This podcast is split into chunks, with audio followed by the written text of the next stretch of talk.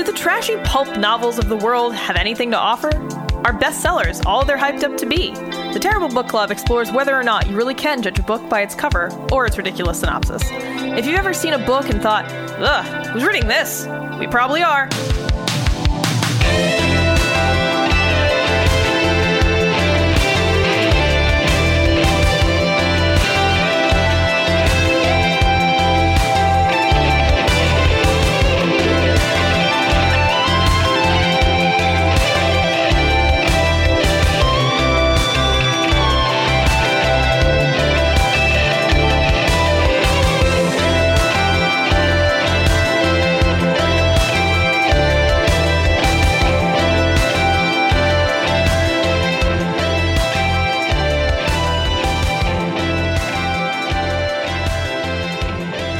Welcome to episode 40 of the Terrible Book Club. That's right, we've read 40 terrible books so far, and this one isn't helping us any more than anything else we've ever done. I'm Chris. This is Paris. Hey, what's up? And Uh, this time, what do we? Uh, I don't even really remember the title, to be honest with you. So, So- I, I don't know why I'm the one introducing it because, like, I just got to this second right here and I realized I don't remember the title. hey, Chris. Yeah. That, that's why I have like a note sheet up sometimes because uh, if I don't do that, I will forget the title of the book and the author somehow. Okay, well, so- save me then. So uh, this is episode 40, and this time we read The Angel Wore Fangs, the seventh book in A Deadly Angels series by Sandra Hill. I still kind of fucked that up. I Um, don't know why they focus on the angel part when there's like a mishmash of like three different things that this book. You know how like usually in romance novels you have to like kind of pick and choose. Oh, it's a vampire. Oh, he's he's a mermaid. Oh, he's an alien. Not that's not Sandra Hill's philosophy. Sandra says you can have it all, baby. Oh, yeah, you can no, have I mean- all, any whatever mixture you want. You want a a Viking vampire angel. Well, here we are. That's what's Well, happening yeah. in this book. I mean, and I mean, not just the protagonist. I mean, you can also have whatever villains you want. You know, you got Satan, you got ISIS. Uh, Yeah. I mean, it's it's all there. I, and this is not really. This isn't an exaggeration. I'm sorry to say. Nope, Uh, so this time, uh, I'm gonna I'm gonna read the back of the book. Um, actually, before I do that, I'm going to explain a little bit about what we do, uh, since I realize we haven't been doing that for the last almost four years. So, um, uh, at the Terrible Book Club, Chris and I choose books that we think will be bad. So we're literally judging books by their cover or their summary. Um, we take requests from people sometimes, uh, and we read them. We read all of them. This isn't a show where only one of us reads or where we only read a few pages. We read the entirety of each book we choose. Both of us do, um, and then we talk about it. We talk about whether it's bad or not. Um, and most of the time, we're right. Turns out you you can usually judge a book by its cover. So anyway, with reasonable accuracy. There's definitely been uh, some true. surprises here. But wh- while we're on that subject, how about you read the summary on the back of this book, and you can probably see if it's an ac- We'll see how accurate the judgment is just from the summary. All right. New York Times bestselling author Sandra Hill continues her sexy Deadly Angel series as a Viking Vangel's otherworldly mission pairs him with a beautiful chef who whets his thousand year old appetite. Once guilty of the deadly sin of gluttony, thousand year old Viking vampire angel Cnut Sigurdsson is now a lean, mean vampire devil fighting machine. His new side job? No biggie, just ridding the world of a threat called ISIS while keeping the evil Lucipires, demon vampires, at bay. So when Chef Andrea Stewart hires him to rescue her sister from a cult recruiting terrorists at a Montana dude ranch, Vangel turns cowboy. Yeah! The too tempting mortal insists on accompanying him, surprising Nut with her bravery at every turn. But with terrorists stalking the ranch in demonoid form, Nut teletransports Andrea and himself out of danger, accidentally into the 10th century Norselands. Suddenly, they have to find their way back to the future to save her family and the world, and to satisfy their insatiable attraction. All right, well, a couple things right off the bat here, Paris, about just pronunciation. Let's just not even talk about the content here. I just have a few. So, Vangel or Vangel or Va- Vangel? I think I think it's Vangel. Va- Vangel's probably it, but I the, most of the time I was reading it because it's just V Angel, so I just thought Vangel as in an angel that lives in a van down by the river, perhaps. You know, the homeless vampire angel series would have been like way more effective for me. Also, is, okay, another key question here while we're on this is the V for vampire or for Viking because he's both and I don't really know which one gets the privilege of being the V here. Which is the more important one, the Viking or the uh, vampire part? Yeah, I guess it, I guess it should be a a, a wangel, so you get the the V and the V. yeah, double V. Yeah, yeah. That's So- totally. I was thinking maybe like try to portmanteau the whole thing together to like v- Vampangel. Or, yeah, or- yeah, or, or just never write this fucking book or come up Yeah, with this fucking also- Why would you awful. throw Vikings in? That's what I mean about this book, man. Like Sandra wants you to have it all. I was trying to think of like other combinations that might work for you know. If why don't we just get all the things together? How about like all right, hear me out. Okay. Uh, werewolf, pirate, alien. Yeah, great. I mean, I mean, there's already actually that already exists. Okay, so not in book form, but in all right. So there's this band called uh, the Lord Weird Slough Feg or Slough Feg. I- If you're into like heavier music, you might know them. Uh, and they have an, uh, an episode. they have an album called Traveler. It's one of my favorites, and that whole album is based on a uh, an old role playing game by the same name. Uh, where a geneticist creates a race of um, human dog men on another planet. So there you go. Uh, that's okay, actually great. not Uh, original all right, concept. can you do this one for me? Can you can you uh, locate me a uh, mermaid? Roman soldier, Buddhist monk. I don't know. Like. Oh yeah, that's a that's a tougher one. Uh, I don't know, but you know what? Sandra Hill will probably write about it eventually because Okay, uh, all uh, she does is write these fucking books. True. Uh, last one then. Uh, let's see if you. Um, I mean, I'm just rolling the dice here. It's like a random table in my head. Like I'm just rolling a couple d6s here. Um, yeah. Um. Okay. Mermaid. Van- okay. Zombie. Um. Uh. Ninja. Aspect of Shiva. Ooh, that's a good one. Like an Yeah, sorry. undead ninja, like assassin, but also is part of like the Hindu religion or something. Yeah, sorry, I don't I don't have anything for that. But surprisingly, you know, werewolf, pirate, alien. That's a thing. All right, Um, well, let's get back to Viking vampire angels, the, the very specific thing that we're looking at here. Uh, while uh, we're still talking about pronunciations here, because uh, you said nut, I say knut. Yeah, no, it's Nut is how you say it. So the main character's name, most unfortunately, is spelled. Spell it out. It- Spell it out for us, The main Paris. character's name is most unfortunately spelled C N U T. So that is an actual name. It's more commonly spelled with a K. Um, and I and I really, really feel like the author specifically spelled it with a C just so she could make a cunt joke early in the book. So for the entire book, I was just calling this guy cunt because it Yep, was me just too. Right, right it was just there. impossible. Like you see those four letters together and your brain goes cunt. Oh fuck! Like you just Yeah. it's over and over again. And I mean, especially given you know the context of the book, it was uh, it was just yeah, I don't know. Um, uh, oh, oh, before we move on, uh, just a shout out to my friend Hillary. She is the one who recommended this to us. She found it in a bookstore, took a picture of it, sent it my way, and uh, I, I mean, Chris and I couldn't resist. It's just, just The, an amalgamation the back of misery. the book alone was enough for us to get right on board because we only just talked about like two of the weird words on there. Uh, Never Yeah. mind Lucipire, which is a really just lame way to. It could just be a demon. It like it has fangs. It sucks blood. It doesn't have to be a vampire too. The, in fact, none of the vampire part of this had to be there.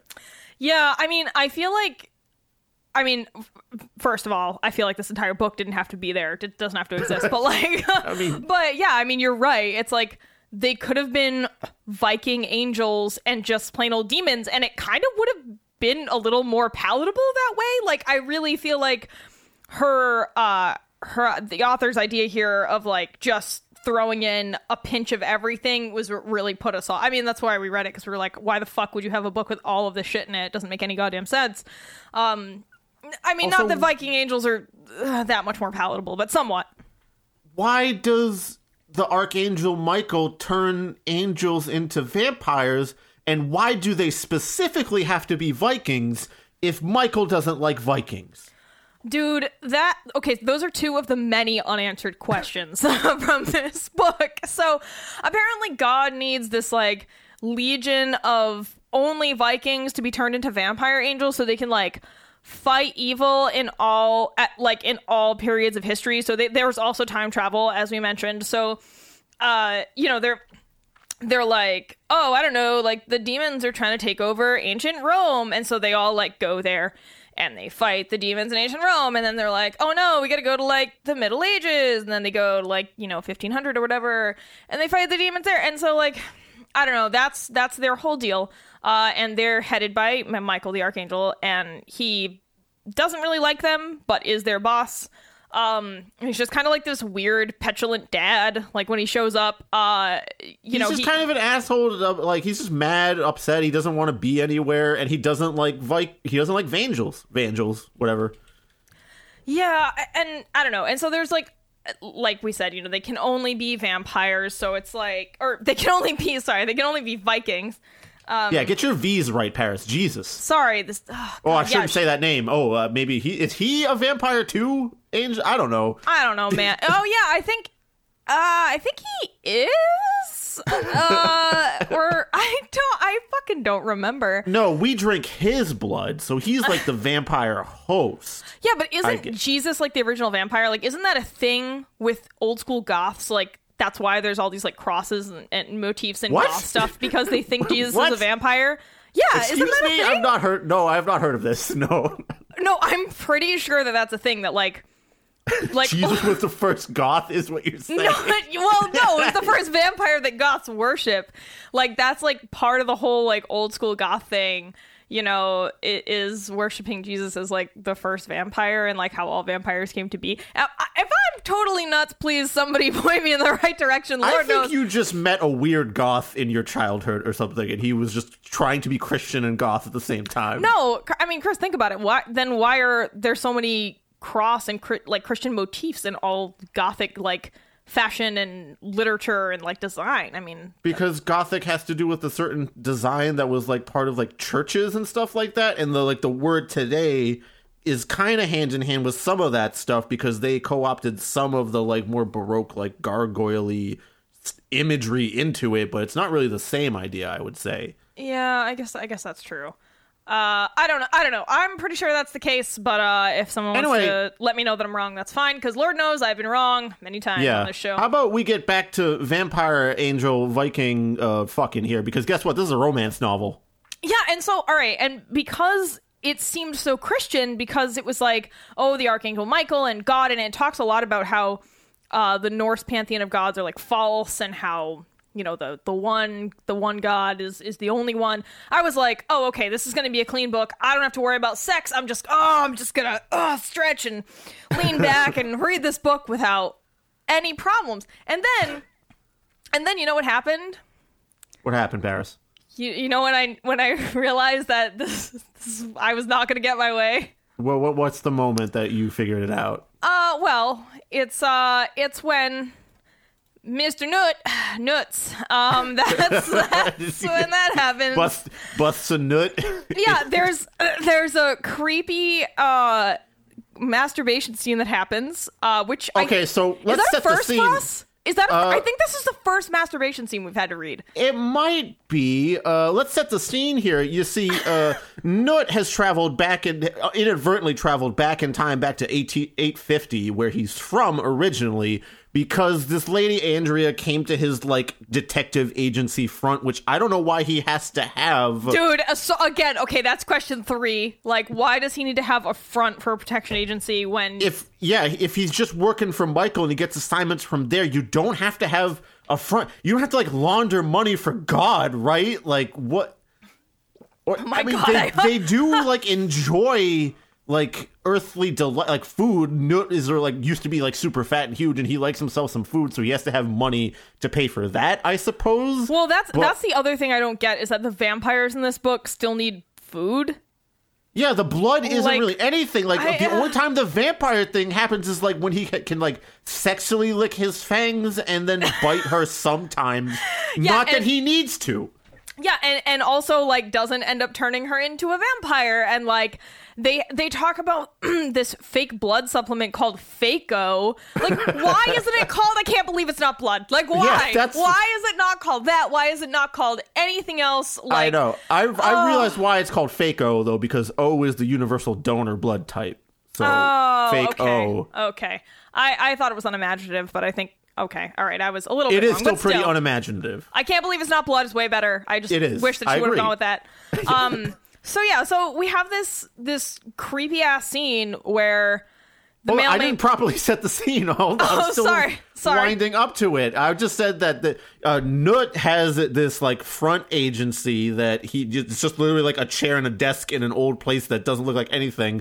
Somehow this lady Andrea hears of it, and her sister Celie has run off with a man and like gotten involved in some ISIS stuff because she's like posting to Instagram in a burqa, I guess, and her family's super worried Yeah. about her. But they treat it like it's just her goth phase. They're not like that Yeah. upset about it. They're They- just like, they oh, literally do. Up to this again. Just you, uh, Andrea, can you just take care of it? We're going on a cruise. She'll be fine. Just to get your sister out of there, please. mean- get her to not dress like that anymore. Yeah, like think think about that. These parents are about to go on a cruise. They learn that their daughter is has potentially been, you know, has basically been kidnapped by a radicalized sect of Islam. It's, you know, some sect, some uh, faction of ISIS. And they're like, yeah, and that's exactly what happens. They're like, oh, Andrea, you're the older sister. Can you deal with this? We have to go on a cruise now. Bye. Okay, good luck. and Andrea's like, oh, that damn Celie. Like, yeah. it's like, uh, oh, Again, what? Like, Get- getting into her ISIS hijinks again. Yeah, and- and recruited 'cause- by another cult. Yeah, they're like, well, she. Oh, this always happens to her. Like one She's such she a was, party girl. Like I'm, go- I accidentally, par- I got super drunk one night, man, and I woke up in a fucking ISIS compound. It was lit. Let me tell you. Uh, yeah, I mean, and they're they're comparing her being kidnapped by ISIS to her.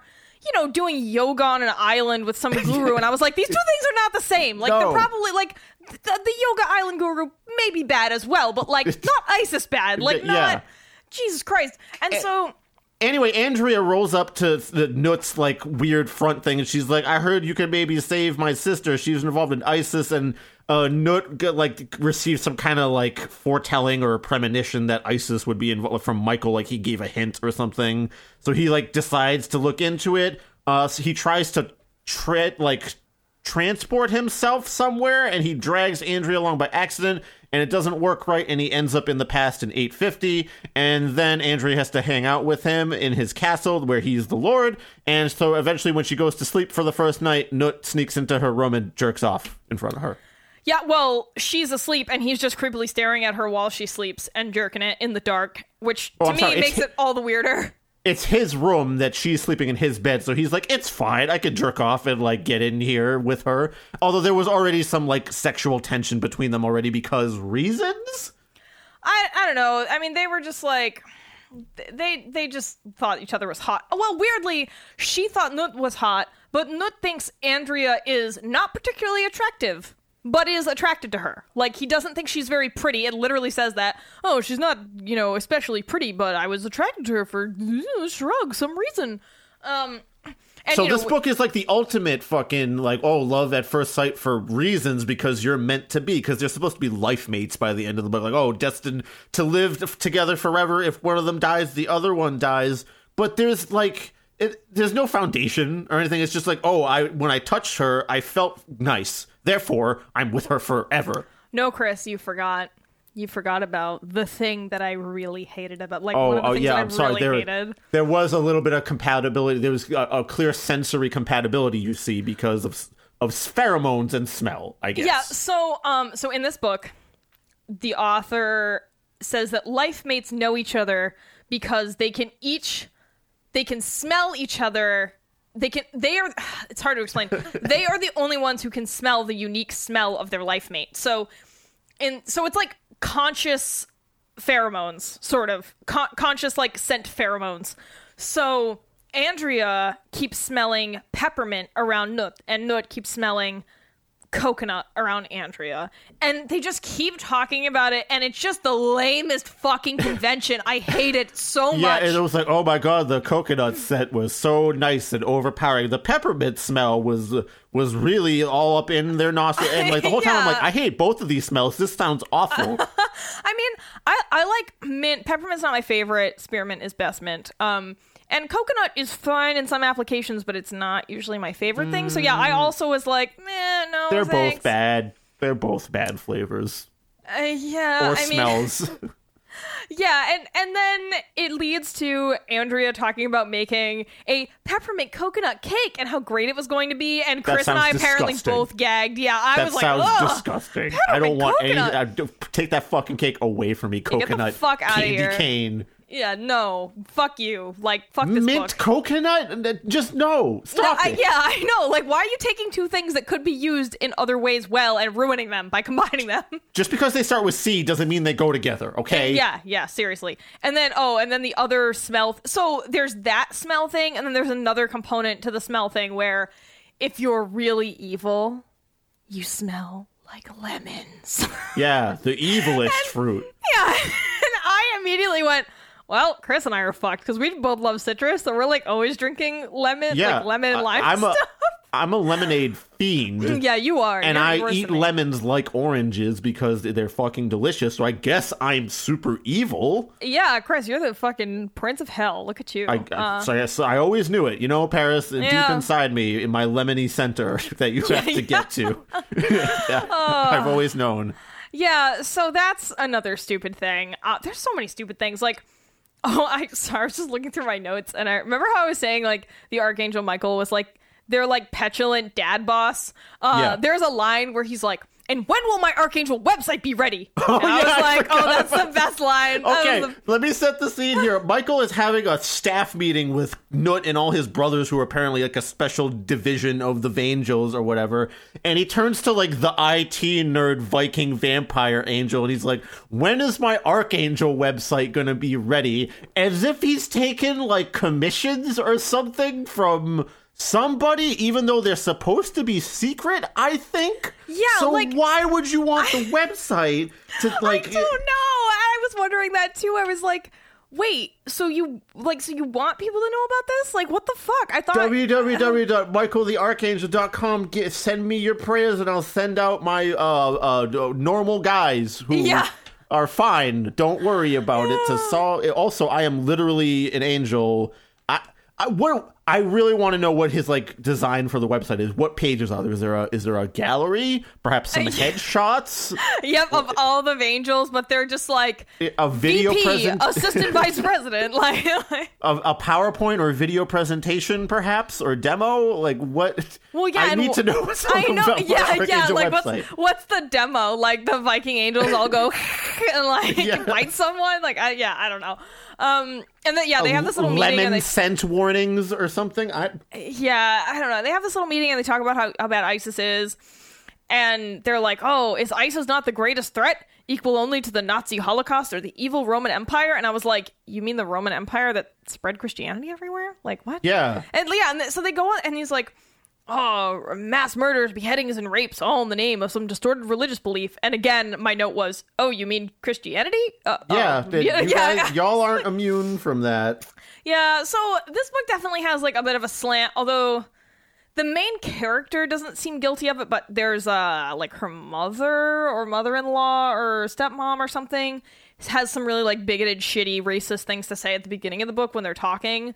Oh, and yeah. Andrea's kind of like, "Oh, fuck, this is terrible." Straight up says towel heads. I'm pretty sure. Oh yeah, yeah. But An- Andrea doesn't really shut her down. She just like is annoyed about it, but doesn't do anything to address it. So I do feel like this book has, uh, yeah, it's got a bit of a racist, like anti-Muslim slant, which I super don't appreciate. Uh, I'm sure most people wouldn't. Um, and Um, yeah, uh, What were we just talking about right now? We, uh, we kind of jumped. We're time traveling like Nut does in the thing no, in the no, book here. no, no, no. We were just talking about how the book starts. Like Andrea goes to Nut to find Celie, her sister, who's been kidnapped by ISIS. Nut uh, doesn't really want to take on the job, but does. Uh, they go to the. Well, Nut wants to do the job on his own, but Andrea is being. Uh, I don't know, an uppity woman or whatever. However, the book puts it. Um, She's and she- stubborn and like she just has to be there, and Nut just lets her go along because like she smells like coconuts. Maybe I don't know. Yeah, and she insists on going with him. Uh, and it's really funny because she she uh she tells her boss like, "Oh yeah, I'm going to need some time off to go and find my sister." And uh and she's like, "It should only take a few days." And I was like, "Oh yeah, to infiltrate ISIS and rescue my sister. Yeah, 4 days tops. 4 days. That's just- all I need. Give me a long weekend, boss, and I'll be I'll Yeah. be back on Tuesday." I- look, like, "What?" I just gotta run, pick up my sister from a compound that she's isolated and surrounded by men with guns in. don't sweat it. Me and my buddy Nut are gonna just take care of it real quick. Yeah, and they're in Pennsylvania, right? They're in Pittsburgh or Philly? Philly, Yeah, think. Philadelphia. So Andrea lives in Philly. That's like where fucking fuckfaces Newt is right now. Uh, Yeah. So they have to go all the way to Montana, which is you know at least a day of travel, right? Like you know getting a last minute flight and fucking going over there, the driving Yeah, there, and, They, they and they bother to fly over there, even though Nut definitely has like transport abilities, oh teleportation yeah. abilities. But for some reason they take a plane because question mark. What another? Put it on the list of fucking. I don't. I think like Nut didn't reveal his vangelness to her quite yet. That's true. Um, and so they go to Montana because you see ISIS has uh set up shop in a dude ranch and is operating like a couples resort of some kind, but is actually ISIS, which is just not a thing ISIS would ever do. Honey, Like, uh, did I you like- see the brochure for this class here? Uh, Death to all infidels. yeah, I mean, and they literally say that when they go there and the, you know, it's like deserted, there's like a chalkboard that literally has shit like that. It's like salsa dancing, death to all infidels at two, followed by cooking Beheading. with Mark. Like, yeah, yeah, seven, intro to beheading. like, and, and I just feel like if you're really trying to recruit people into, into some like sketchy alternate uh, I don't know, way of living and belief system, you don't just open with that because most people are going to be turned off by it. Like, Also, you know, getting go for like the resort crowd probably not your best tactic. They're on vacation; they have enough money to go do that. You really want your like disaffected, isolated, lonely people. yeah, like, you know, fucking Becky and Doug who are going to ride horses for the weekend don't want to join ISIS, and no amount of beheading 101 is going to get them to do that. So, Oh, but it's like, such a nice beheading. Look, they got like a nice little guillotine. oh, look, we're, we're just beheading a chicken today, honey. That's it. It's just about cooking chickens. It's not about beheading infidels. Don't worry. You know, and, and so I, the whole concept is just patently absurd. Uh, It's not believable in any sense. Um, so they get there. You know, everyone's gone, and Newt is like, Ooh, I sense danger. My fucking vampire dick staff is twingling, or whatever. I don't, I don't know. I, I smell lemons. Yeah, I think I, it smell, really I, is just. I think that is literally what it is. Yeah. Oh no, no, he sees the goo. There's like these puddles of goo everywhere that are apparently Oh, yeah. left by the demons, and um, no one's Anytime there. so, did, does he like flip out anytime someone sprays like a citrus like room deodorizer or anything? He's like the demons, the Lucifers. Like no, Yeah, no, I just like blew a fart a second ago. I'm trying to help you out. yeah, every clean bathroom is is just like anathema to. Um, so they go there and it's like, oh shit, the demons are helping ISIS. Like that's why this is happening because there, you know, there's another part of this book that's all about the demon horde. You know, they're the and antithesis. Jasper, Yeah, what the fuck is up with the names in this book? Jasper, the evil ultimate Lucifer, who doesn't even confront anyone in, in any of the main. Jasper is wholly on his own at all times. He like interacts with some of the other Lucifer characters for like a little bit, and then he's never seen again. He never confronts anyone. Much like anything else in this book, there's like uh, like a dash of conflict, maybe somewhere a little bit for a second, but then it is either immediately resolved, doesn't wrap up, or we just it just doesn't matter. Right, like okay, so for example, the scene we're talking about now, where they go to the ranch expecting conflict, expecting to like meet up, you know, meet these ISIS people and rescue Celia, and no one's there, and they just kind of walk around, and then you know, demons show up, but and, and Nut fights like two of them, and then they teleport. Like you didn't even have to fight those two. You could have just teleported. Yeah. Cuz cuz he like went out to fight them and then retreated back again and it was like you could have just teleported out of there. Um so I don't know, there like there isn't ever like Chris is saying there's really never a sense of true conflict because the characters have these like get out of jail free cards that they can just pull like teleportation and like immortality and and you know super strength and all this shit. So it's just like kind of lame and not really that fun. There's not Um, even like a give and take between Andrea and Nut because like maybe at first she's like a little of the tsundere anime girl type where she's like calling him an idiot and hitting him on the arm and trying to pretend she doesn't like him. But then like as soon as they time travel back and there's enough sexual tension, they just get it on immediately. It's all just hunky dory. So that like there's not even any tension there. That's interesting. Yeah, um sorry, could you explain what tsundere is because I had no idea when you said the word to me. Um maybe explain Um, that for our listeners who aren't anime people. uh, tsundere is like the concept of an anime character, usually a lady who is hides the fact that they re- are really into someone. Uh, dere dere being sort of a, a Japanese word for like heart. It's like an onomatopoeia for heartbeat, as if you're in, enamored with someone. And then I think tsun tsun is has something to do with like seeming aggressive or cold at first. I'm not 100 percent sure on that. I'm sure some weebs will correct us in the comment section or in an email, uh, and we can like elaborate on that later. But basically, someone that acts like they don't like you but is really super into you at Okay. first. Also, the fact that she says idiot and hits him a lot is like super weeb alert to me because that's what tsundere characters do all the time is they literally hit the male character and call him an idiot all the time That's funny because I'm pretty sure this lady isn't a weeb, and if she is, she's a very secretive one because she's like a 60 year old housewife who was. maybe she's just well, really she used into to be. Yeah, she used to be like an editor or something, and now she's I don't know. She's won a bunch of awards for her writing, which I find hilarious. yeah that, Um, i don't i would not want to receive any of those awards Yeah. Um. And anyway, back to the story. So they, you know, then the, it like the book after Andrea and the time travel. Um. Cnut realizes he made a mistake somehow, uh, and they end up back in 850 AD in the Norselands, uh, where he's originally from, and doesn't know how to get them back. Uh, so then the book cuts to the demons, and you learn that they have this like evil ice palace beyond Svalbard. And I honestly was like, what the fuck is beyond Svalbard? So if you don't know what Svalbard is, it's an island. It's a little grouping of islands. Um, well past Norway, but they're it's part of like Norwegian territory, I think. Still, um, and beyond that, I had to actually consult a map because I literally didn't think there was anything beyond that. Uh, there's like this tiny cluster of Russian islands, so I guess that's where this evil hell fortress is. Um, you know, it's the I mean, Russians. of course, it wouldn't show up on Google Maps or anything. You know, like of course they would hide it with their evil demon powers. Oh yes, and yeah. What is it with ice palaces in for hell demons? This is a thing we've seen in other books too, like in Maradonia. Isn't that a thing?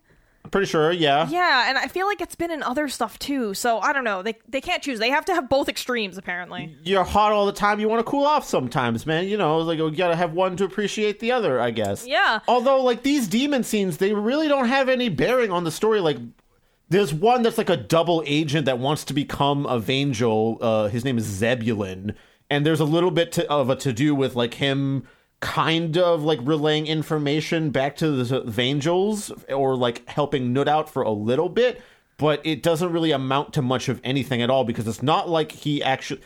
We'll get to that later, but there's a there's a there's a demon Lucipire character who pops up sometimes for reasons that have nothing to do with anything. Yeah. Um. And and so you know, the, there's like these little parts about the demons, and I mean, I feel like taken out of context, the silly demon council stuff would be funny if it was written as like a weird SNL skit or something. Yeah, because sure. it, it is kind of silly, and like the author loves her like shitty puns and like ho ho, like very obvious jokes, like. Probably the Holocaust, which demons preferred to call the Holy Cause. Talk about evil. Like, yeah, like- like there's let's not always- make Holocaust jokes like that. yeah, please. like you know, there's always like a dad doing finger snaps and points at you at the end of every Yeah. joke. Like that's how the jokes are in this book. Um, yeah. Also, like Jesus Christ, you don't need to fucking joke about the Holocaust. Shut the fuck up. yeah. Uh, and I don't know. This author also, I feel like, to prepare for this book, a part of what she did was just write little like little pop culture details on pieces of paper, um, fold them all up, put them in a bag, shake it, and then just pull some out because like. You get like True Religion, Skinny Jeans, and then like the Vikings TV show and fucking Lizzie Borden. Like, yeah, random just like, celebrity cameos from like celebrities from like 20 to 30 years ago or something. Like fucking Pete Townshend. Apparently, Andrea used to date Pete Townshend from The Who. I Yeah. think. Wait, did you say she did or Celie did? No, uh, no, uh, she did. Andrea did. Yeah, which is weird because she brings up the fact that he was arrested for child pornography, but like, I'm pretty sure that would No have big happened. deal. Like, you know, well, everyone's like- had an ex-boyfriend arrested for child porn. well, no, she's just like, uh, she's just like, oh, that creep, creepy Pete, ha ha. Like, I, I don't know what she was getting at there. It was very strange. Um, yeah, I don't know. Eh, The Lizzie so- Borden cameo, who's a cook in like uh the Vangel headquarters or something. Yeah, Lizzie Borden is also a vampire. She's like the vampire angel housemaid, which I was like, what the fuck? Why? Why? Like, And it- then Jasper pretends to be John Wayne for four pages. Oh yeah, John Wayne. Yeah, it just like I said, it's no like reason. she just she just picked like just picked random pop culture shit, put it in a bag, and shook it up, and just picked All it out. uh, like, let's see who's coming out today. Uh, uh, uh, uh, Danny DeVito is uh, the uh, the the clerk, the front desk secretary, and uh, who? Okay, who's uh, running the the auto mechanic uh, Vangel shop? It's uh, uh, Sylvester Stallone. Uh, yeah, okay, I sure, why not? I mean, but seriously, it's just it's it feels very nonsensical. She doesn't build a convincing world. Uh, everything's very silly, but not in a truly funny way. Just kind of in an awkward, yeah, dad jokey kind of way. It's it's not great. Um, there yeah. were So yeah. I, I'm- was going to continue. Like the the middle part of this book is pretty much Andrea and Cnut hang out in his castle while he deals with the famine that's been com- that's incoming because he wasn't around for a week and everyone forgot to hunt or something. Oh yeah. Um. So yeah. So they get trapped in 850 AD because I don't know his like fucking teleporter jewels or like not. I don't know. He doesn't He even just know. doesn't want to try. He's like, "Oh, it's too risky. I'm not going to bother because we got No. sent back here." Yeah. Well, he thinks that Michael is. He thinks it's like God's will, basically, that they got fucked up and stuck in 850 again. And yeah, it turns out where whenever they bounce back in time, his people think he's only been gone for like um two weeks or a month Yeah, like or a two week months or or, something. I don't know. It's not a very long period of time. It's somewhere between two weeks and two months. I can't remember. And yeah, like Chris said, there's like a famine going on, and apparently there this famine was going on while he was there, but he was like a gluttonous asshole in his you know original life. Um, and you know he talks about trying to redeem himself and shit. Um, and so yeah, as Chris pointed out, these people are in a famine and they just like don't know to hunt. Until Cnut shows up and he's like, "Hey, everyone, go out and try to catch some rabbits." And they're like, "Oh shit, yeah, that sounds like a good idea." Yeah, and like it, what? it works. I mean, So- sure, but it, but they're like, oh, all hell, Cnut and Mistress Andrea telling us to get off our asses and hunt a thing. Like what? Also, And- Andrea showed us how to make donuts. Wow. Oh yeah. Oh, that's right. Um, so I'm not sure if anyone had retained this from my reading of the back of the book, but food is a huge part of this book. Like so large of a part that I got tired of reading about cooking scenes and menus because many of the chapters open with menus, and it is not as cute and fun as it might sound. No, it, Uh, it's, not even actually like a quite annoying. recipe. It just it's just like a list of food to start off the chapter. That's like maybe vaguely thematically relevant, but I skipped over them by the time I hit the third one. I was like, I'm not gonna read just a list of this shit for because it, it offers nothing. It offers nothing, not even flavor. That's the, somehow the food lists offer no flavor. Yeah, I mean, you know, what? it's it's like she got the food stuff kind of right, I think. Um, although we're gonna talk about the language stuff. Oh man, I I went on a fucking tear about the language shit in this book. But the food seemed like kind of fine, you know, like she she talks about like uh sort of like more traditional old um Norse dishes and stuff. I'm trying to find an example of one of these fucking menus, but it's like I don't know. And and I got yeah. one. You want me to read one? Uh, yeah. Why don't, why don't, or I'll read the. Oh, I got the Viking feast. I can read that. Okay, yeah, do the big one. Spit roasted wild suckling boar, reindeer steaks, sliced cold hakarl, which is rotten shark, oat crisped herring, eel and dill cream sauce, pigeon pie, svio, which is boiled sheep's head, pickled boar's feet, mutton with mustard chestnut dressing, lampreys, brutsbrunger, which is pickled ram testicles and whey pressed cakes, lutefisk, manchep bread, butter, horseradish, pickles, gammelost, which is stinky cheese, uh, sheer, which is uh, it says cheese, but it's it's considered a yogurt. Moving on, fennel salad, which is just fennel salad. I don't know why. Like some of the words are not English for no reason. Pea and ham hock stew, nettle Wait. soup with hard oh, cooked gull's oh, eggs. peas. I thought you meant pee like urine for a second. I was like, wait, pea and ham stew. I mean. Eh, that's probably fine. Boiled onions and venison gravy, parsnips and cabbage porridge, stewed lingonberries, honey and hazelnut oat cakes, dried apolote crumbles, gingered pears with red currants, mead, ale, imported grape wine from Francia, while supplies last. So, like, a ton of the chapters open with menus, and then. Like, why do I give a fuck? Why Yeah, do I I give know, a fuck then- what- that you had your piss ham stew at the front of the feast? Yeah, and then there's like a bunch of details about cooking. Like, th- I think there's literally a whole chapter and a half about Andrea fucking cooking in the 850 AD kitchen. And she's just like, oh, and then I milled the acorns into flour. And then I fucking made some honey reduction. And then I was like super cool and like taught the, the lady chef how to like make her soup last longer. And like, It's not like again, this has no bearing on anything. It's not even like they have like hot food sex later on or something. yeah, like, I, I mean, that kind of would have been more thematically important than like. Yeah, like not even like strawberries and cream. I mean, I guess they're an eight fifty or something, but like whatever, you know, Yeah. honey and dates and figs. I don't know, fucking like you can theme it up a little bit, but not even that.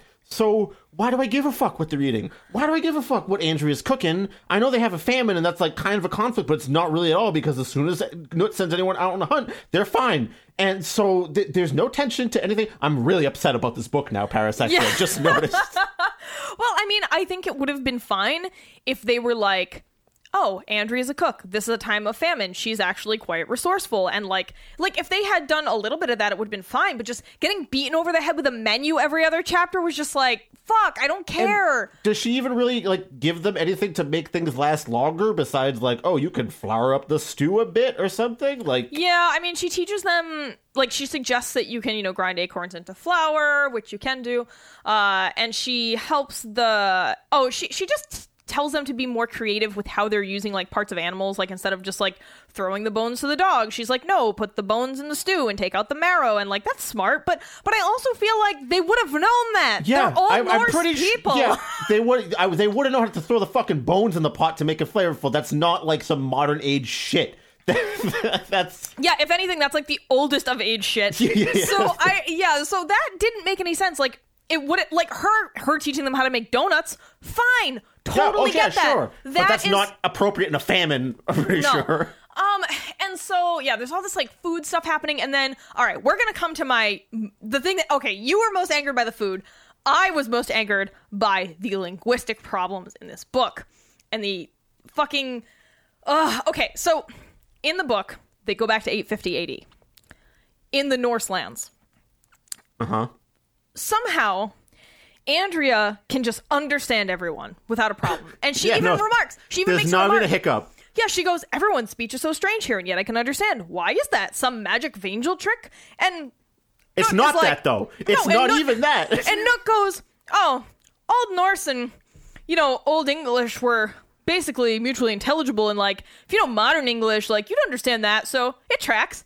And I was like, fuck no. Fuck no on so many levels. So, all right, so there's like, there's like a lot of scholarly debate. Well, not scholarly debate, but like, there there's a little bit of um back and forth over how mutually intelligible Old Norse and Old English were. So and, and we're talking about 850 here. So I actually read an entire monograph on this topic by two scholars because I was so in because I read it and immediately knew something was wrong. I mean, obviously we all know something is wrong when someone who knows modern English can suddenly understand Old Norse in 850, but like I felt like there was more wrong and I believe I was right. So um according to these scholars that, you know, whose piece I was reading, Old Norse and Old English were not as mutually intelligible as this author suggests, especially at 850.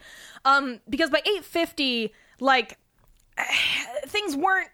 I don't know, like old. I'm trying to. I'm trying to find a way to like eloqu- eloquently explain this, but um, by the late like by that time, basically, you had the Saxons and you know Scandinavian people fighting and stuff, and like you know, kind of like sacking uh, similar areas and blah blah blah. But like they weren't they weren't that close together in 850 like the two languages did merge to become middle english but that didn't happen until like hundreds of years later so in 850 sure you might have had some words that were kind of similar but like there's no way that they There's a lot be of words, turns out, and Yeah. like you got to know a lot of them to know a language. yeah, there's no way they would be mutually intelligible where like someone you know, a, a person who speaks Old Norse meeting meeting someone who speaks Old English for the first time would be able to have a conversation. Like through prolonged contact, the languages did merge and and basically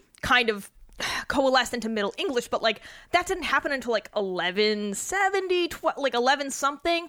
So we're talking eight fifty, like they were okay so they were mutually intelligible i'm sorry by 1070 1070 850 we're talking like 220 years before that point like no way i mean and not to mention like all right so so All here's right, another Par- thing all right no no no I no no, a- shut up Chris. Okay, all right. I'm sorry. I'll let you go. I'll let you go. so sorry i'm real mad so um I'll step back here. no i'm sorry I, i'm not actually mad at you i'm just being silly what, what was the question that you had sorry Uh, I was gonna say, like, there's two interesting things while you're in the middle of the rant here. That uh, the cook Gildra, I think, or something, like she's she's written with like an accent, which means that Andrea could like detect a difference of accent in the way she spoke from like how everyone else in the keep was speaking because they spoke regular plain English in the dialogue, but Gilda Yep. had like an accented way that she was written. yeah and and Also, I have a theory here is that okay, so y- you might be right, but in this world, Andrea getting sent back in time seeded uh, the language with modern English, and therefore there's a time paradox or something. I don't know. I'm trying to help Oh my god. I don't know. You might be right. Um, but anyway, uh, so this doesn't. So basically, what I'm saying is this doesn't make sense. Um, and it gets even worse because when he was like, "Oh, we went back to 850 in the Norselands," I was like, "Okay, well, maybe they're in uh, a Norse-held area that does speak in like Old English, which was a small possibility. Like they could have been in like." I don't know, Normandy or like somewhere in England. I, I assumed I was like, oh, maybe they're actually in some part of England that is held by the Norse at this point because that was very possible. I mean, the Danelaw wasn't passed until like 878. So we're in 850. So there's yeah, there's probably plenty of there's plenty of Viking settlements um, at that point. So I was like, okay, they're just in England, but in a Norse held land. No, they're he basically says at some point that they are in Norway. And and the reason this makes no sense, or or I guess the reason the dialogue makes no sense is because Cnut is constantly using old English words. Like, Yep, like, I mean, like, even, swiving, which is a weird word that I didn't believe was a word, but apparently it's a word. but like even his name with the C instead of the K, like I don't think by 850 it would have been anglicized that way. It's too early, and he keeps using. Oh my god, she keeps using the word. I love that this is like what pissed you off the most. Like, I want you to write like an angry email to this author. Dude. with just all this stuff. All right. Well, first of all, I'm not an expert. You know, I read a monograph, I read some other articles. I'm pretty sure I'm right. If any of you out there are actually uh, Germanic linguistic scholars, please let me know if I'm wrong. But I, I feel like I'm pretty right. Um, but he keep like in the book, Cnut keeps referring to pants as braies, braies. Braies, braies. Oh my god, if I see that word ever fucking again, I'm gonna tear the page that it's on out of the book and burn it. Like, I, That- it, that- that's how I felt about swiving Paris. yeah, they use the word braies so many times and it just means pants in Anglo-Saxon, but like why would he like if he is a if he is a Norwegian Viking who is living in Norway, he would he has no reason to change his native tongue to that of some people who he has no contact with because he's not one of the people that is going over to fucking England. Like Yep. it makes no goddamn sense. Oh, fuck. Fuck, I'm so mad. Oh, okay. Oh, God. Well, that was Paris's like solid five minute linguistics anger time. Um, yeah, anyway, if you by, want more and more sick rants, contribute to our Patreon. oh, FYI, Middle English uh didn't fully Not even in the middle. Turns out it was in the north. No. So Middle English didn't fully develop until 1300, but yeah, anyway. Anyway, they fuck. should call it Upper English because I, I'm sorry, I'm just making facts up now. Yeah, at this sorry. point. That was that was Are- my that was Yeah. my angry rant. Um So let's let's take a hard turn from the intellectual to the base by talking about the sex scenes in this book. oh no. So like I said, I was really dismayed when we got the creepy staring at you in the dark masturbation scene because No, it's fine because Andrea's totally into him by No, this but- point. Is how no. it's written. That's how Chris- it's presented. Chris, we got to talk about this. All right, you're you're you are a straight dude, I'm a straight woman. Yes. would this be an okay thing for either of us to have happened to us? Like, no. Exactly. No. no. Like if I was asleep and the guy I was seeing was like, like I woke up and he's just staring at me in the dark, jerking it. Like I would be fucking freaked out. I mean, okay, well, if, if we're talking, if that's the situation, like someone you're in a long term relationship with, if well, it's no, a no, no. Ah, yeah, yeah, I might be a little freaked out by it because I'd be like, why are we not like, why are we not just having sex? This is weird. Why are you just looking maybe, at you know, me in the dark? he- you know, he knows you've had a long day. You just got home from work. You've been complaining all the time about it. But hey, you look really good in in that nightgown, and he's just not going to wake you up. Uh, you know, again, it really depends on the the couple that is doing That's it. if it's a long term thing, true. whatever. You can set up consent agreements for pretty much anything. okay, yeah, you're, but you're but right. this is You're not right. what's happening here. That's not what's happening here. I guess that's If- what I'm saying, If yeah. we had like- just met and one of us did that to the other one, that would be fucking cops called time. Yeah, like if if you like, this is like their first night together, right? Or their second? Yeah, this is their first night together. Second I- night. First night in the in eight in eight fifty. I think they might have like took the plane to Montana overnight or something. Okay, fine. Second night together, and he's hovered over her in the dark, staring at her while he's jerking off. Like I actually think he was sitting in a chair at the time, from what I, I thought he remember was reading. standing. That made no, it creepier I remember him me. sitting in a chair across from her and doing it. So Oh you well. I found the note so I can check. Uh, okay, awesome. I Um, highlighted the passage where he starts to describe jerking off, and I wrote "could have done without that" because I was not can ready I say, for it. Paris? Uh, I, I kind of like reading the book after you get to it, which is fine now because I'm like two behind you or something at this point.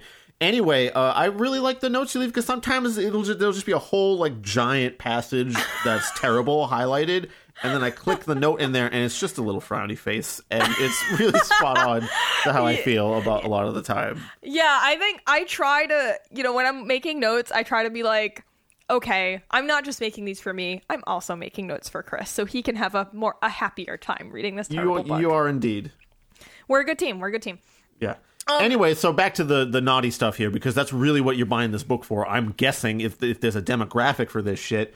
Um, so that's fine. Andrea like wakes up in the middle of it anyway, or after it, and she's like, "Oh, that was cute." Uh, maybe No, no, no, you know- no. That's not what happens at all. Oh shit! I thought she was fine with it. Nope. Uh, I have a note. Uh, uh, sorry. Uh, I had a note, but oh, here we go.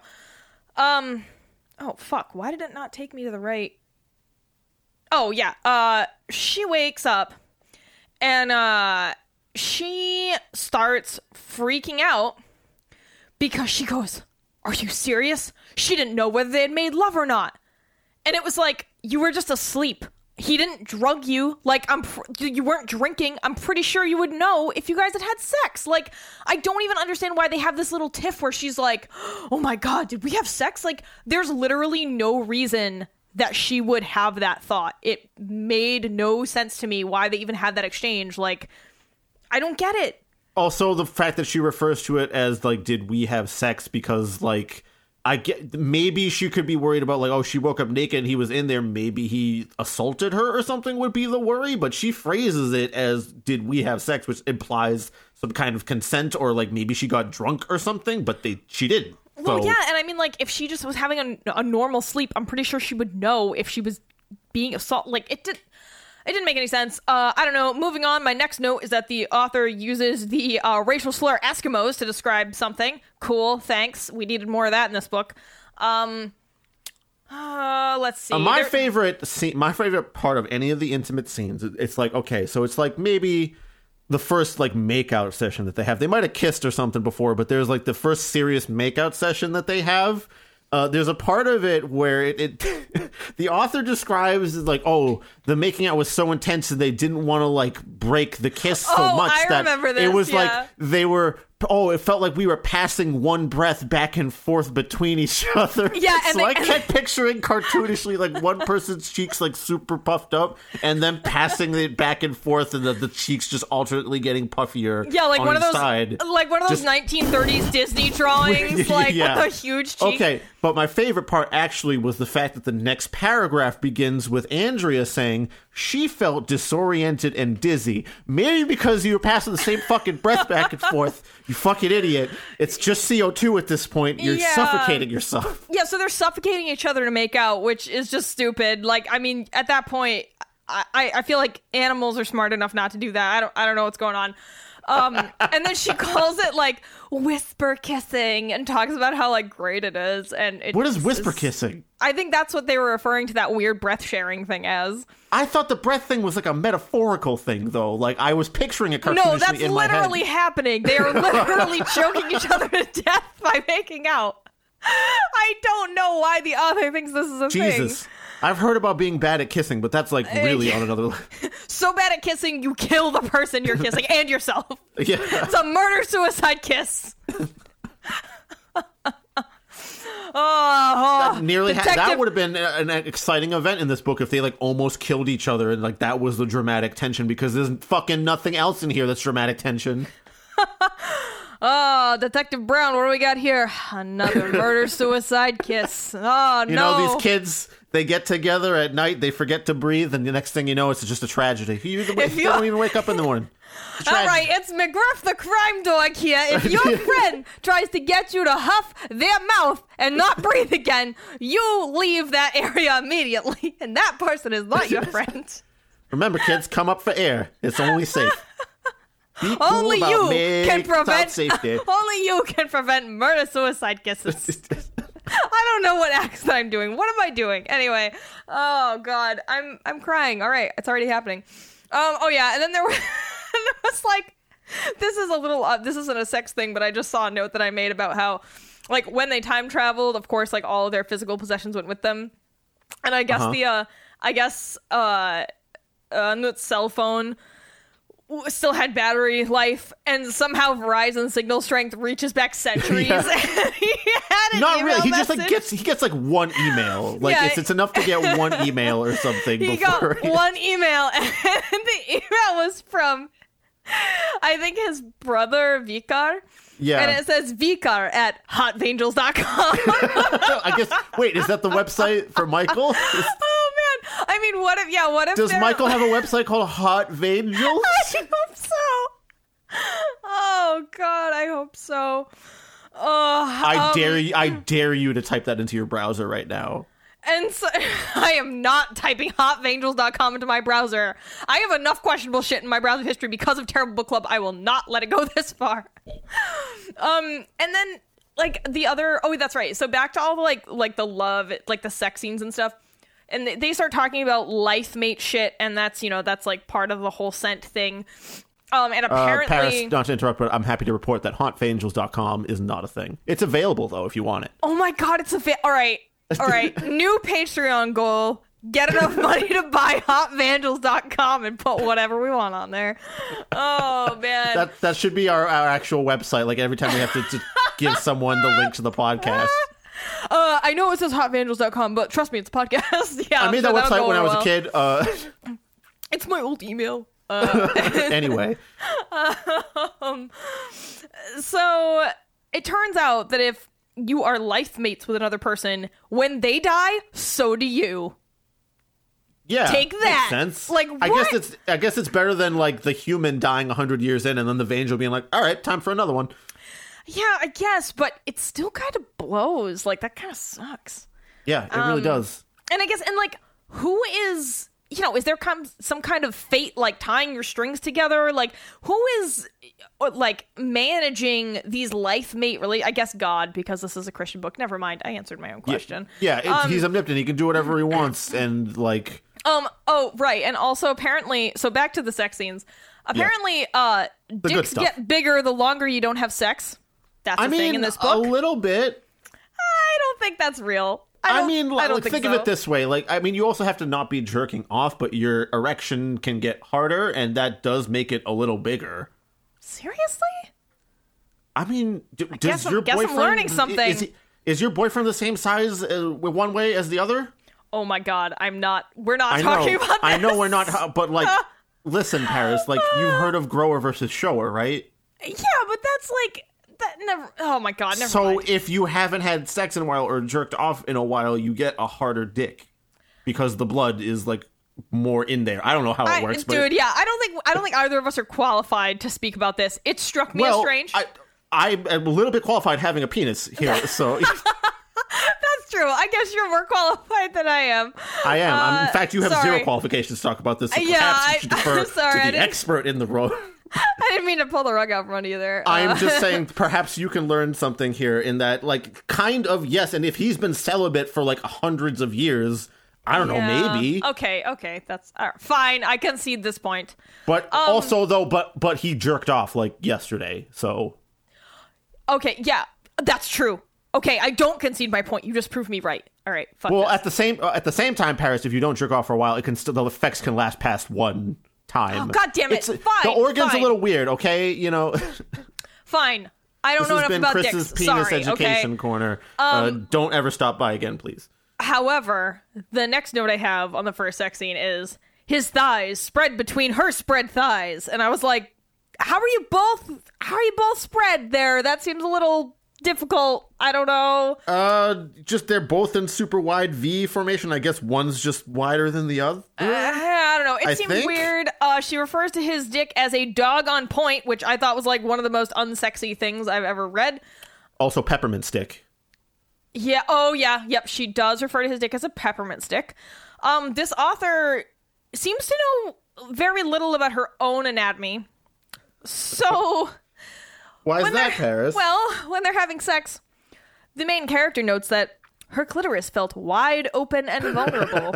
and I would just love to know why your clitoris is open. she's she's got like a, a, a like a face hugger predator style clit that just like opens Dude. like wide like a flower like the thing. Yeah, like what? I don't I- understand. We're I- getting I- that there. I think what she means is is maybe like it, it was open to attack, like as in you're defenseless. Uh, You know, like when when a when a football receiver is wide open to receive the pass. Ah, yeah. I guess if if the clitoris is like a football, sure, that makes sense. Okay, her clit's a football. We've solved that one too. It's, it's either on. a football or a horrible space hell demon. So you know. yeah, I mean. Uh, and then you know, there's more of this like this weird thing that we see in all these books where the woman wants to get fucked to the womb, which is actually not a safe thing to do and can kill you. So like, also, why? it hurts. I'm pretty yeah. sure that hurts. That sounds like it hurts. Yeah, that is not a good thing to do, ladies and gentlemen. Please, please don't do this. Uh, yeah, and and mean, then the rest of the sex is like, oh, it's the most electric thing ever, and they had Oh, yeah. many comes all the time, and it was all over the place and so good, you guys. You guys, it was so good. The like that's pretty much the the meat of that part of the book. Yep. Uh, I think there's there's another sex scene later. It's pretty much the same, so I don't think we need to uh, go over that.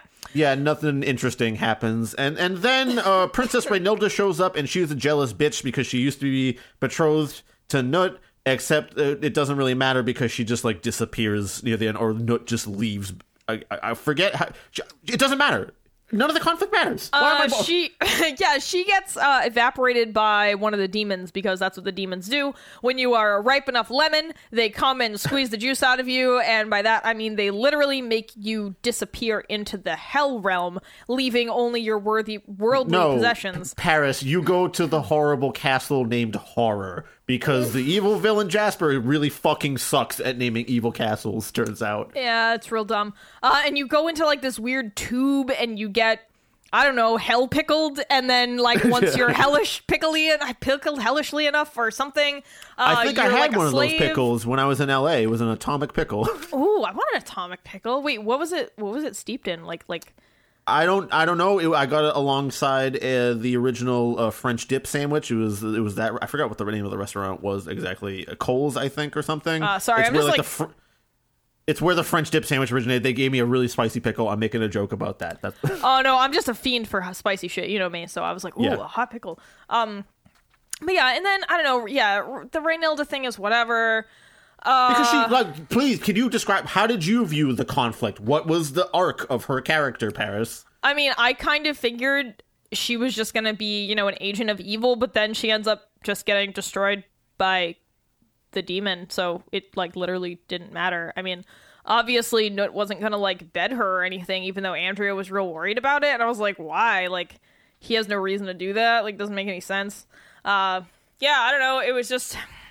Let's name let's name some of like the issues that might be conflicts in this story and let's you can tell me if anything was resolved or like taken care of or like tied up in a knot first of all Celie on the isis thing nope just kind of wrapped up off page in a fucking email Oh yeah, that gets wrapped up right at the end. Yeah, that's true. The email from uh, Vikar at hotvangels.com, uh, that email actually said, "Oh, uh, we found that girl's sister, by the way. She's fine," or something. okay And- so yeah immediately that's out the window how Yep. about um the famine Oh, I mean that's fine because the villagers are told to go hunt, and then they hunt and they ration their non-hunting stuff, and it is fine. I think. how about jasper looking to implant Lucipires in 850 Yeah, that doesn't really go so hot because they end up killing them, and it's not really that dangerous, except for the time where Cnut uh, gets lost in the snow inexplicably. But that wasn't really because of a Lucipire or anything. He just like got disoriented. yeah, he just fucking forgot where he was going, and then someone went out and dug him out of the snow, and he just woke up after a, like a fucking ice coma or something. So I guess Vangels are weak to cold. So I guess if the demons live in an ice palace, wouldn't I?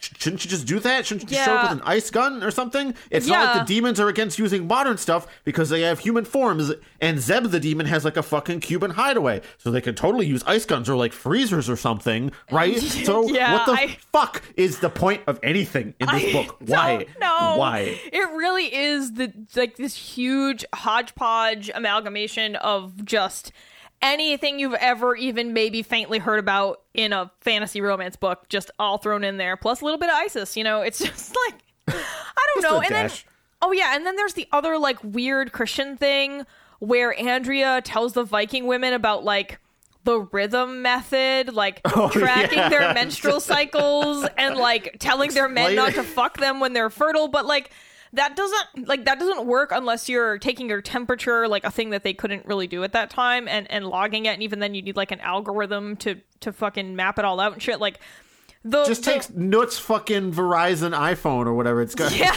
yeah. Oh yeah, Verizon service that stretches back centuries. Um, um, yeah, and and I love that you know during the famine they're like, how were they able to catch so much game in the midst of a famine? I don't know because animals aren't crops. Like they're not like the They're still out like- there. I mean, unless unless it's one of those famines where it's like. I, I don't know, like even the wildlife, the wild fauna, and But it feels like they didn't even go out to check, like, because No, it's not like they have to trek super far. It's like they go out like the first day and they catch like two deer and a bear and a bunch of eh, rabbits and fish. Like, so what the fuck were you guys even doing if you just didn't at least try to go outside and look for like a single deer? Yeah, didn't make any sense. And and they were also talking about how the hunger in the village, like at the at like Cnut's estate, um, it things were fine because you know the pe- at the at the like estate or whatever, you know they they have their stores and they're like the fancier people. But out in the village, things had gotten so bad that people's stomachs were swelling. I mean, that is an advanced stage of starvation. Like that is not that's like because your what is it like your liver swells or something uh, I don't. Yeah, I, I, don't know that. believe i i think so um but that's like an advanced stage of starvation that i feel like wouldn't be happening if it was just like a couple weeks or a couple months or something. I don't know. Um doesn't make any sense. Uh, Yeah. and then and then like they have this like Andrea and Cnut are like like if one of them is like maybe we're life mates, the other one's like fuck you, we're not life mates, and then if the other but then they're like maybe we are life mates, the other one's like fuck you, we're not life mates, and it's like what the fuck? You both suggest and also deny this in equal measure, and then they just finally are just like yeah whatever, and it, I just don't get it. Like because this author has no idea how to write any kind of conflict or tension Nope. in the least nope. at all. and I also I hate all the little like things she adds that she thinks are like cutesy and Norse. Like he calls uh no calls Andrea Heartling, and he's he says something like Everything's oh a what ling. cloud if or you, whatever. If you, yeah, if, Like, if you want to make something cute and tiny, you just add ling to it. Heartling, girlling. Oh, girl is already small. You don't have to add the ling to it. I Would just girling. fetch me the hammerling. It's the tiny hammer for really tiny screwlings. Fetch me the forkling. It is the salad fork. Yeah, I mean, I don't know, man. It doesn't make any fucking sense. How about the Uh, like the sort of like the the the inter- not like the chapter titles, but like these like little like headings that some sections get. Which, by the way, I don't know if you noticed, but like the front half of the book doesn't have that many of them, and then the back half of it like really turns it up. I feel like. Uh, so here's a couple that I have in front of me. Uh, Yippee ki get along, little doggies. Uh, demons. Dot dot dot. Because by the way, every single one of these fucking things has at least one ellipses in it. Oh, yeah, that's true. Uh, how about home, home on the range. Dot dot dot. Yeah, it just seems like the book was very disorganized. It was as though the author didn't really do a lot of editing or anything. You know, it d- doesn't really make a lot of sense. Back sense. to the future in reverse. Dot dot dot dot dot. Yeah, I mean it. A just- miracle worker she was not. Dot Dot dot dot. All right, I'm done. I'm sorry. I'll I'll stop interrupting. and you get an ellipsis, and you get an ellipsis, and everyone gets an ellipsis. Um, yeah, I don't know. And then like towards the end of the book, uh, how does this? I don't know. Like Zebulon, like we said, is like this. You know, he's trying to play both sides here because he's he's a demon, but he really wants to be a Vangel, even though he's not a Viking. So this like you know, you know, not not probably not going to happen. But he's been helping out the Vangels, you know, so he's hoping to get rescued. Uh, and like, he and Cnut have this weird moment where Jasper's like, let me take you to my uh, island getaway. And then there's like luau music in the background while they make like a nice dinner together and they're wearing Yep. shorts and fishing and gardening. And it's just like, what the fuck? Like, why is this happening? I, what? Like, they could have just had a Zeb was conversation. told to get a Sigurdsson, or else it, like his sh- his shit was done, according to Jasper. So Zeb runs and grabs Cnut from 850. He just throws Andrea home, like just throws her back to, to her normal time. Takes Cnut to his like little Cuban hideaway for 24 hours to have like a little fucking day trip, and then like puts him in a force field for 24 hours, but lets him go anyway. So why'd you put the force field up for 24 yeah, hours? Yeah wait, was it Cuba? I don't know. It was It was the island. Caribbean or Cuba. It was Yeah. one of those. And so they have this like nice little couples vacation, Zeb and Cnut. You know, they they lit I'm not even joking. Like when I was saying they had they prepared a nice dinner together and fished and wore shorts and flip flops, like that actually happened. Yeah. It was like two chat or a whole chapter or two of this, and it just felt very strange. I I just really think that the island vacation was not necessary. like I really not. Yeah, And again, why if if if Zeb was just gonna like let Cnut go back, why did he throw up a force field to keep Cnut in for twenty four hours? Uh, I don't remember. I feel like there might have been a reason for it, but I, I don't recall. But in any case, Zeb gets found out at the end of the book, and Satan is torturing him for all eternity. So Zeb gets fucked. Um, And that's how that resolves. And Yeah. by the way, it's not like the Lucipires like continue chasing after Cnut or something after that. It's just resolved as like, oh, Cnut and Andrea are life mates now. The the end. Don't worry about anyone back at his estate. He left one of those guys in charge. It's fine now. He'll remember to tell everyone to hunt, I guess. yeah, and and like yeah, like you said, I love how Zeb like he kidnaps Cnut, and instead of like I don't know killing Andrea or just leaving her there, yeah, he puts her back in in Philadelphia, and she wakes up in her apartment, and her sister is there. And her sister's like, "Oh, the super let me in." Yeah, because you can just go to some house manager, like some property manager, and be like, "Let me into my sister's apartment." Yeah, they're not going to do that. That's that's not a thing that happens. Yeah, momentarily Like, while we're on this little scene here, like, can I, can I just talk about like one stupid little like romance novel thing that just you know it doesn't have to happen. When Andrea gets back and Celie comes finds her in the thing, she's coming out of the shower, of course, and she's like completely nude for just like because it has to be Because sexy she's for a some free reason. spirit. Because it has to be sexy. Like Celie couldn't have just been like eating breakfast. Or you know, like coming in from being out for a second, she has No, to be she walking out had of the shower a naked. tramp stamp, and she's had every color of hair, and like she's just so free. That's why. Anyway, Yeah, but it's just a it's a stupid little like romance novel thing. Everything has to be a little bit sexy, even if the two characters involved don't have any sort. Obviously, they're sisters. You would hope. Who yeah, knows? seriously. Um, you know, and so her sister's fine. She's back in Philadelphia, and she's like, "Oh no!" I'm like, "I can't believe, I can't believe I'm here like without him." And and she makes a note. She's like, she'd been through hell for him for Cnut, and I'm like, you got time travel that had to cook a bunch of food. Fuck you. And you got didn't like have to go pretty through good sex too. So like yeah, honestly, and you got fucked a bunch, like real good in a hot tub. Like, lady, you got to live as a Viking queen. Like, what? I don't understand how this is going through hell for someone. Like, she was never in any danger really, except for the like when they were at the ranch and she thought maybe the demons might get them, but then she got rescued. So it was like she didn't really go through anything significant to. I went through a hell of having baked treats that were homemade and having a bunch of sex Yeah. and also being treated like a princess by Vikings. Yep. It um, was the so worst experience of my life. she, um, I don't know. For some reason, she can't. I don't know. Her like wallet got left in 850 or something, Yeah. so she can't access her money. Apparently, she can't walk to a bank. I don't know. Um, Yeah. and she's like, "Oh, thank God, my dad gave me this two hundred dollar check for my birthday." Thanks, Daddy. And I was just like, ugh, I hate this.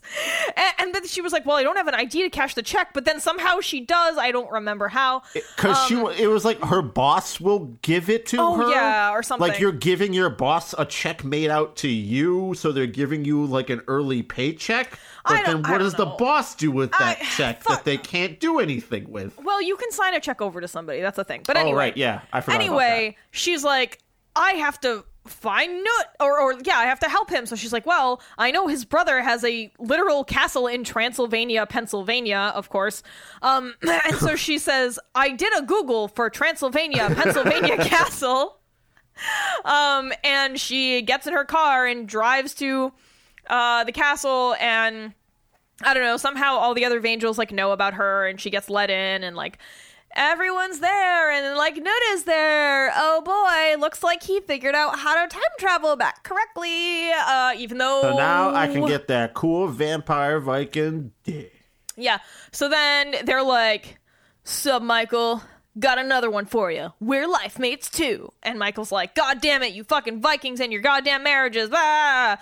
Um, I don't know. He's like mad for a second. And then, like, I don't know, she's hanging out in this castle or whatever, you know, this Viking vampire castle in Transylvania, Pennsylvania. With And- Lizzie Borden the cook. I was just gonna say, and then she goes to the kitchen, and my last note is, "I'm Lizzie Borden, LMAO," because I was Yeah. just like, "You gotta be fucking kidding me! Like, get out of here!" Ugh. Um. and that's yeah. pretty much how it wraps up, right? Just Yeah. like well, and that ends Zebulon getting tortured for all eternity by Satan for betraying him. Uh. But I think that then segues into another book, right? Yeah, it, it's supposed like the Zebulon book because this is this book in a series about all seven of those brothers, and I guess we chose the very last one, which you would think would be more dramatic or something if it's a series. Like, wouldn't this be like the build-up point? Yeah, this doesn't But seem like the last book. That's why I was so confused when I was like, "This is book seven? What? Wow! It nothing. Yeah, like you said, nothing is wrapped up. I mean, I assume she was just doing that so she could continue churning out these shitty books and like make more money off of them. Um, but who knows? Uh, yeah. Anyway, uh, my verdict is: don't read this book. Do not read it. It is This not is worth like your time. one of the worst ones. I, I, yeah, like, I don't care if you like Vikings, if you like romance books. This is not for you. Don't read it. It's a waste of your precious several hours that it would I take would you to read it. rather read Midnight Sins again. oh. I, I don't know, Chris. I don't know about that. I don't. I no. I I hate to say it, but I'd rather read this than Midnight Sins. Probably because I'm like a, a All right. like Scandinavian weeb, uh, but that's just me. Aviv, it's a, A a Veeb, yeah. I'm a Veeb. I, suck your lingonberries. Uh, um, yeah, right, I mean, well, that's that's all I have to say about Oh. this book as well. no, I have one more thing. I forgot at the beginning. Give us the cherry on top, Paris. um, Sa- Sandra Hill, the author, or Sandra Hill, whatever. She has a dedication. I'm gonna read this. This book is dedicated to my grandsons, Jefferson Hill and Max Casper Hill, who are, like me, descendants of that 10th century Norseman Rollo or Hrolf the Ganger, first Duke of Normandy, which later became Normandy. What's not to love about a Viking? Especially a Viking with a sense of humor, which they both have. I can't wait to see what they'll become when they grow up and go, a Viking. She thinks she's a Viking. She thinks her and her That's sons what are this is. descended That's- from that's- Vikings. Oh, That's what this is. Oh, so she like upset. built a whole identity around being like tenth Norse or something. you know, and, and you'd think she'd know more about this shit then. You'd think she wouldn't have these linguistic problems that I'm pretty sure she has. Ugh, again, please correct Uh, me if no, I'm wrong. No, she wrong. has a Viking helmet that she bought at the Ren Fair, Paris. So you know, cultured. anyway yeah don't don't fucking read this um i don't think i don't think i have any in the notes um so i guess that uh that concludes our review of the angel wore fangs uh by sandra hill don't read it uh so uh, at this point, we would just like to thank our patrons, Dari, Greg, Veronica, and Will. Thank you so much for your support. With your support, we have recently reached our first Patreon goal. We are indebted to you. Um, and as such, we are we are uh, as as such we are actually paying one of our debts on the next episode. So for episode forty one, we are reading Veronica's choice of book. Uh, so we'll be re- we're doing a patron's choice. So Veronica, we'll read your book for next time. Um, the next few books, um, we have we've got some uh, we got some spooky books set up for October. So Yeah, it's, um, it's, it's spoopy time, so it's time to get all scary, spooky, yeah, monster mashing. Right. So uh, we're gonna read Veronica's book for uh, the first episode in October. Hers isn't spooky, uh, but then the following two in October will be spooky uh, because of the way that our uh, release schedule is, and just the way October is laid out this year. You're actually getting three episodes in October. So woohoo! Wowee! Look Yeah. at us putting all this. uh, I, we've this is the fortieth episode, Paris. We've read forty books for this show. I mean, I've read 42 at this point. Like, Oh, yeah, oh, sorry. Yeah, excuse me. I'm behind. yeah I sorry, I've been on like a crazy reading tear, like regular books and terrible books. I just I can't stop myself lately.